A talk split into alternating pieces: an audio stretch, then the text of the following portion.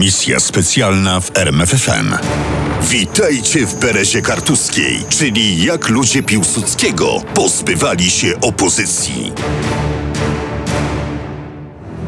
Klub towarzyski przy ulicy Foksal 3 w Warszawie przyciągał bogatą klientelę.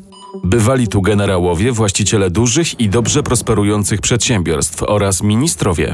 W piątek 15 czerwca 1934 roku w klubie pojawiło się kilku ministrów i sam premier Leon Kozłowski. Wśród obsługi krążyły plotki, że zanosi się na ważne spotkanie. Godzinę później, o wpół do czwartej po południu, przed bramą zatrzymała się rządowa limuzyna. Wysiadł z niej Bronisław Pieracki, minister spraw wewnętrznych, jeden z najbardziej zaufanych ludzi marszałka Piłsudskiego. Minister szybkim krokiem ruszył w kierunku kamienicy. Spieszył się i nie zwrócił uwagi na młodego człowieka, który wyminął stojący przy krawężniku samochód i pospieszył za Pierackim. W pewnej chwili wyjął z kieszeni rewolwer. W sieni bramy rozległy się trzy strzały. Pieracki, trafiony w tył głowy dwoma pociskami, przewrócił się na ziemię. Młody człowiek, w którym po latach historycy rozpoznali ukraińskiego nacjonalistę Chrychorija Maciejkę, uciekł. Nigdy go nie złapano. Później mówiono, że przeszedł przez zieloną granicę do Czechosłowacji, a stamtąd sobie tylko znanymi drogami umknął do Argentyny, gdzie żył do śmierci pod zmienionym nazwiskiem. A co się działo z ministrem?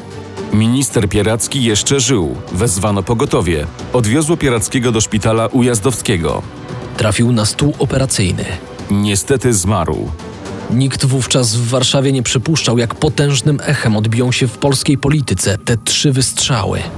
Oburzenie społeczne było nadspodziewanie wysokie, o czym może świadczyć stutysięczny tłum na manifestacji zorganizowanej w stolicy dwa dni po zamachu. Przestraszony zamachem, a jednocześnie zdeterminowany do działania premier Kozłowski zdawał sobie sprawę z oburzenia społecznego i postanowił je wykorzystać. Ale w sanacyjnym systemie rządów każda inicjatywa musiała uzyskać zgodę marszałka. Kilka godzin po śmierci Pierackiego Kozłowski pofatygował się do Belwederu na umówioną godzinę i wyłuszczył Piłsudskiemu pomysł, który chodził mu po głowie. A gdyby tak, panie marszałku, zorganizować obóz dla tych łobuzów, nazwijmy go eufemistycznie miejscem odosobnienia. Najpierw jeden, ale kiedy będziemy potrzebowali więcej, to znajdziemy miejsce na kolejne. Ale Piłsudskiemu nie przypadł do gustu pomysł premiera. Kozłowski jednak naciskał, tłumaczył i perswadował. Wreszcie osiągnął cel. Marszałek się zgodził, postawił jednak warunek. Obóz będzie działał tylko przez rok i ani dnia dłużej. Wychodząc od marszałka z Belwederu, premier miał już gotową wizję tych obozów. Miejsca odosobnienia. Nie trzeba tego chyba ukrywać. Będą miały regulamin bardzo ciężki i surowy i nie będą niczym innym, jak tylko narzędziem surowej i karzącej ręki państwa. Znajdą się w nich te wszystkie jednostki, których zachowanie się zagraża bezpieczeństwu publicznemu. Premier, rząd i prezydent działali błyskawicznie. Już dwa dni po zamachu, a dzień przed pogrzebem Pierackiego, ukazało się, Rozporządzenie prezydenta Rzeczypospolitej w sprawie osób zagrażających bezpieczeństwu, spokojowi i porządkowi publicznemu. Kogo dotyczyło? wszystkich przeciwników sanacji, bez wyjątku. Najwięcej kontrowersji i oburzenia wywołał fakt, że można było trafić za bramę obozu nie za sprawą wyroku sądu, lecz decyzji administracyjnej. Stworzyliście paradoksalnie sytuację, w której ludzie oskarżeni o morderstwo, o gwałt, o szpiegostwo znajdują się w znakomicie lepszym położeniu niż ludzie podejrzani przez jakiegoś starostę czy komisarza policji. I to o to, że naruszą kiedykolwiek bezpieczeństwo publiczne. Grzmiał z mównicy sejmowej Mieczysław Niedziałkowski, poseł Polskiej Partii Socjalistycznej. Tamci pierwsi mają akt oskarżenia, prokuratora, obrońcę, rozprawę sądową. Ci drudzy nie mają nic, zostają raptem pozbawieni wszelkich praw, zostają uwięzieni na czas praktycznie nieokreślony i to bez żadnej możliwości obrony. Przecież to jest podkopywanie fundamentów jakichkolwiek pojęć prawnych. Kwestia obozu w Berezie Kartuskiej dość szybko połączyła przeciwników politycznych. Poseł Hadecji Władysław Tempka, którego nie można posądzić o socjalistyczne sentymenty, mówił – Żaden prawnik nie potrafi z przekonaniem wytłumaczyć, że dekret o obozach koncentracyjnych jest zgodny z konstytucją. Według kolegów partyjnych posła Tempki rozporządzenie prezydenta łamało konstytucję w trzech punktach. To nieprawda! Odpowiadali politycy sanacyjni. Rozporządzenie pana prezydenta Mościckiego nie tylko nie łamie konstytucji, ale wręcz jej broni. I tu odezwała się Gazeta Polska, która była nieoficjalnym pismem sanacyjnego reżimu. Porządek musi być. Czy rozumiecie to? Wy wszyscy? Musi i będzie. Nie będzie się w Polsce strzelać do ministrów. Nie będzie się w Polsce bić po ulicach. Nie będzie się w Polsce rozgrywać partii o władzę i wpływy na jarmarkach. Ten tak ostry głos wpadł między lud w chwili, kiedy toczyło się śledztwo przeciw zamachowcom. Kogo podejrzewano?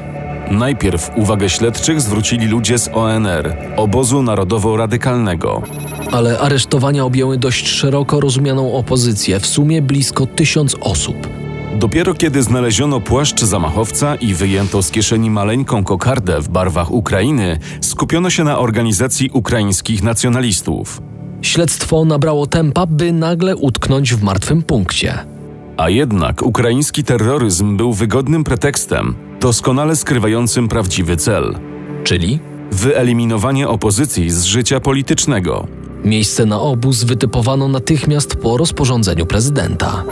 Bereza Kartuska to niewielkie miasteczko w województwie polskim. Wokół rozpościerały się lasy, bagna i jeziora. Więcej tu było rzek i strumyków niż dróg, stąd wybór. Ucieczka z Berezy wydawała się niemożliwa, a w najlepszym razie niezwykle trudna. Jak pokazała przyszłość, tak było w istocie. Przez pięcioletni okres pracy obozu uciekł tylko jeden więzień. To było w 1938. Taki jeden kryminalista, Władysław Nowak, wybił dziurę w ścianie obok komina, przez ten otwór przeczołgał się do kuchni, wyłamał kratę w oknie, przebiegł przez dziedziniec, przeskoczył drewniany płot, uważając przy tym na drut kolczasty, zeskoczył na ziemię i co? I był wolny. Środki wyjątkowe w postaci obozu odosobnienia zaczęły działać oficjalnie 12 lipca 1934 roku, ale pierwszych więźniów przywieziono kilka dni wcześniej. Dochodziła ósma wieczorem 6 lipca, kiedy samochód więzienny podjechał pod bramę obozu. Spoglądając przez zakratowane okna, dwaj więźniowie, koledzy partyjni Stronnictwa Narodowego z Krakowa, zwrócili uwagę na drewniany parkan zakończony drutem kolczastym. Zaskrzypiała otwierana brama i samochód powoli wtoczył się na teren obozu. Najpierw poprowadzono więźniów do kancelarii. Budynki pamiętały czasy carskiej Rosji. Wznosiły się po dwóch stronach ulicy, której patronem nie wiadomo dlaczego został Tadeusz Kościuszko. Po jednej stronie ulicy, oprócz kancelarii, w której właśnie spisywano personalia skazanych, znalazły się koszary policyjne i domy mieszkalne dla komendanta i kadry podoficerskiej. Po przeciwnej stronie stał budynek więzienia otoczony drutem kolczastym i trzy wieżyczki strażnicze. Oraz łaźnia i karcer. Później więźniowie w ramach tzw. pracy i ćwiczeń gimnastycznych wykopali obok głęboki dół, w którym gromadziła się woda, stąd przylgnęła do niego nazwa sadzawka. Godzinę później w kancelarii odnotowano pojawienie się trzech kolejnych więźniów, tym razem komunistów. Natomiast nocą pojawiło się dziesięciu działaczy obozu narodowo-radykalnego. Odpowiedzialnością za skuteczność działań obozu obarczono wojewodę poleskiego Wacława Kostka-Biernackiego. I trzeba przyznać, odpowiadała mu ta funkcja. Hodował ambicje nauczenia więźniów szacunku do Polski. Jakimi metodami zamierzał to osiągnąć? Przed każdym policjantem musimy frontować, tak jak przed prezydentem, marszałkiem i naczelnym wodzem. To znaczy stanąć na baczność o trzy kroki przed nim, śledzić go wzrokiem i czekać aż się oddali o trzy kroki. Nie wolno nam w Berezie chodzić, lecz zawsze mamy biec. Opowiadał działacz obozu narodowo-radykalnego i więzień Berezy Włodzimierz Sznarbachowski. W swoim krótkowzrocznym zacietrzewieniu wojewoda zapomniał, że szacunku nie można zbudować przez strach i tortury. Jego wysiłki osiągnęły skutek przeciwny od zamierzonego. Pierwszym komendantem obozu był podinspektor Bolesław Grefner.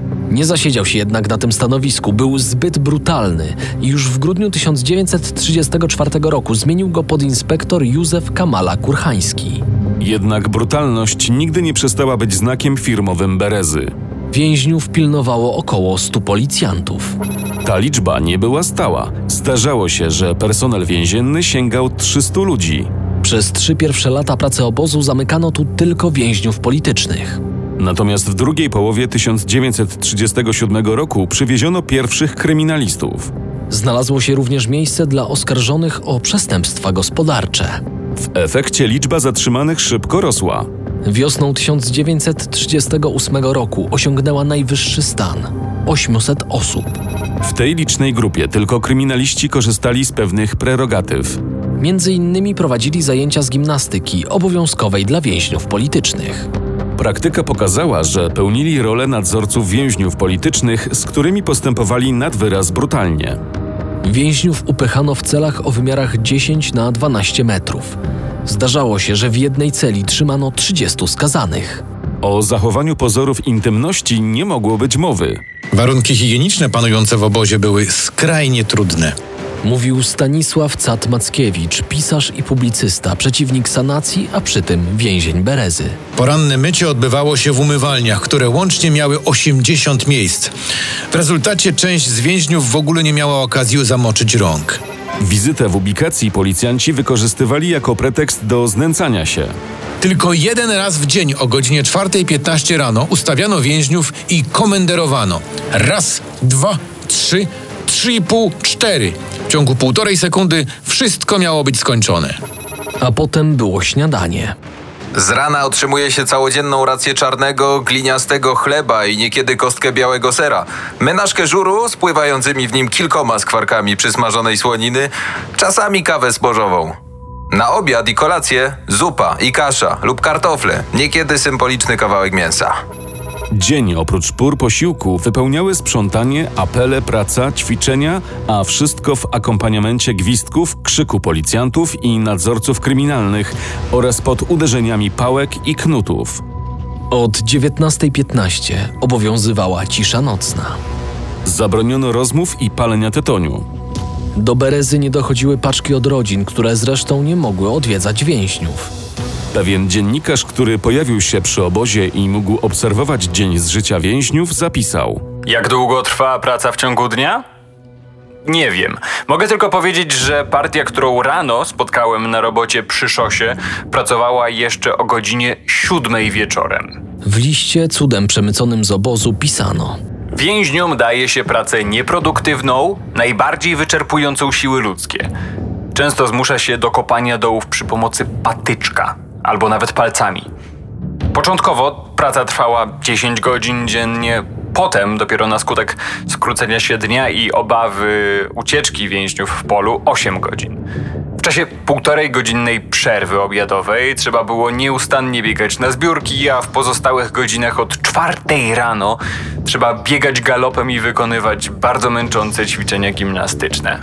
Obozowe życie osadzonych było pełne przemocy, tortur psychicznych i fizycznych i wszelkiego rodzaju szykan. Zaczynały się już pierwszego dnia, zaraz po przekroczeniu bramy. Aresztowani biegną między zasiekami z drutu kolczastego. Relacjonował swój pobyt w Berezie Aleksander Hawryluk, ukraiński pisarz i komunista. I wszędzie natykają się na policjantów, którzy wyskakują naprzeciw swych ofiar, ustawiają się jak futboliści na lecącą piłkę i strasznym zamachem pałki zwalają ludzi z nóg. Włodzimierz Stankiewicz dwa razy trafił do obozu. Co pamiętał? Całą noc byłem w okrutny sposób katowany. Zastosowano nawet nową metodę prąd elektryczny. Był to czarny aparacik podobny do telefonu, a przewód zakończony rurką.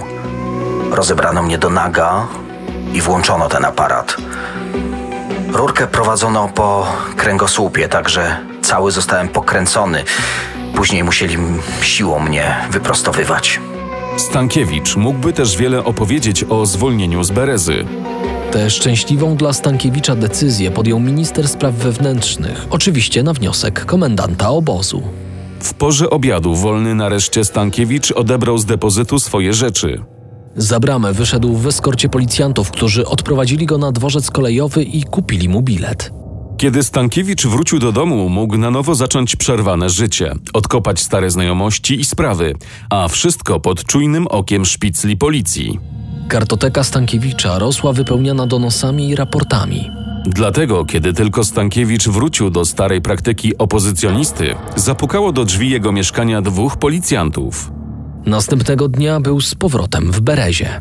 Dla takich jak on, nieposkromionych wrogów systemu sanacyjnego, czekał karcer. Mały budynek o czterech izbach, bez okien, umywalki i toalety. Pod ścianą stało wiadro. Wiadomo po co. Brakowało pryczy. Więzień spał na betonie polewanym wodą i co dwie godziny musiał meldować się pilnującemu go policjantowi bez względu na porę. Jedzenie i tak liche było w karcerze zmniejszone o połowę. Skąd tak brutalne podejście do osadzonych? Stąd, że podstawowym celem Berezy była nie żadna mityczna resocjalizacja, lecz psychiczne i fizyczne wycieńczenie więźnia. Z racji tej brutalności, część historyków zajmujących się Rzeczpospolitą sanacyjną, nie owijając w bawełnę, mówi wprost o obozie koncentracyjnym. To była ciemna strona ówczesnej Polski i chwały jej to nie przyniosło, ale nadużyciem jest porównanie do nazistowskich obozów koncentracyjnych. Uważa profesor Tomasz Nałęcz. Uparcie bronił obozu premier Felicjan Sławoj Składkowski. Bereza była niepopularnym i przykrym, lecz pożytecznym narzędziem ochrony całości i spoistości państwa. Unikaliśmy w ten sposób mnóstwa procesów politycznych, które nie pomagały, a raczej szkodziły Polsce. Kiedy w 1934 zakładano obóz, marszałek Piłsudski zastrzegł, że może funkcjonować tylko rok. Zanim jednak ten rok minął, marszałek umarł. Politycy reżimu sanacyjnego uznali, że straszak na opozycję sprawdza się znakomicie i postanowili brnąć dalej w to bagno, dosłownie i w przenośni, zważywszy na okolice, w jakiej znajdował się obóz.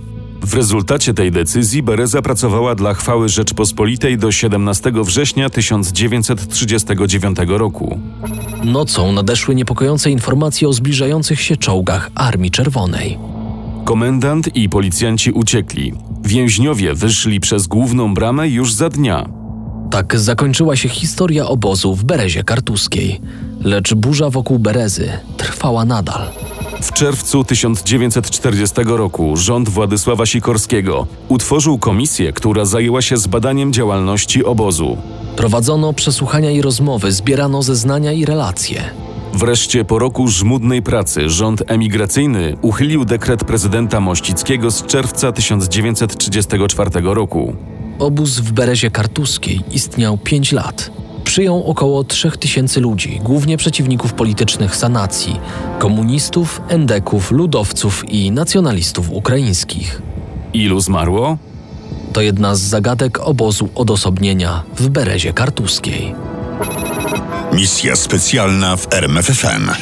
Na tropie największych tajemnic historii.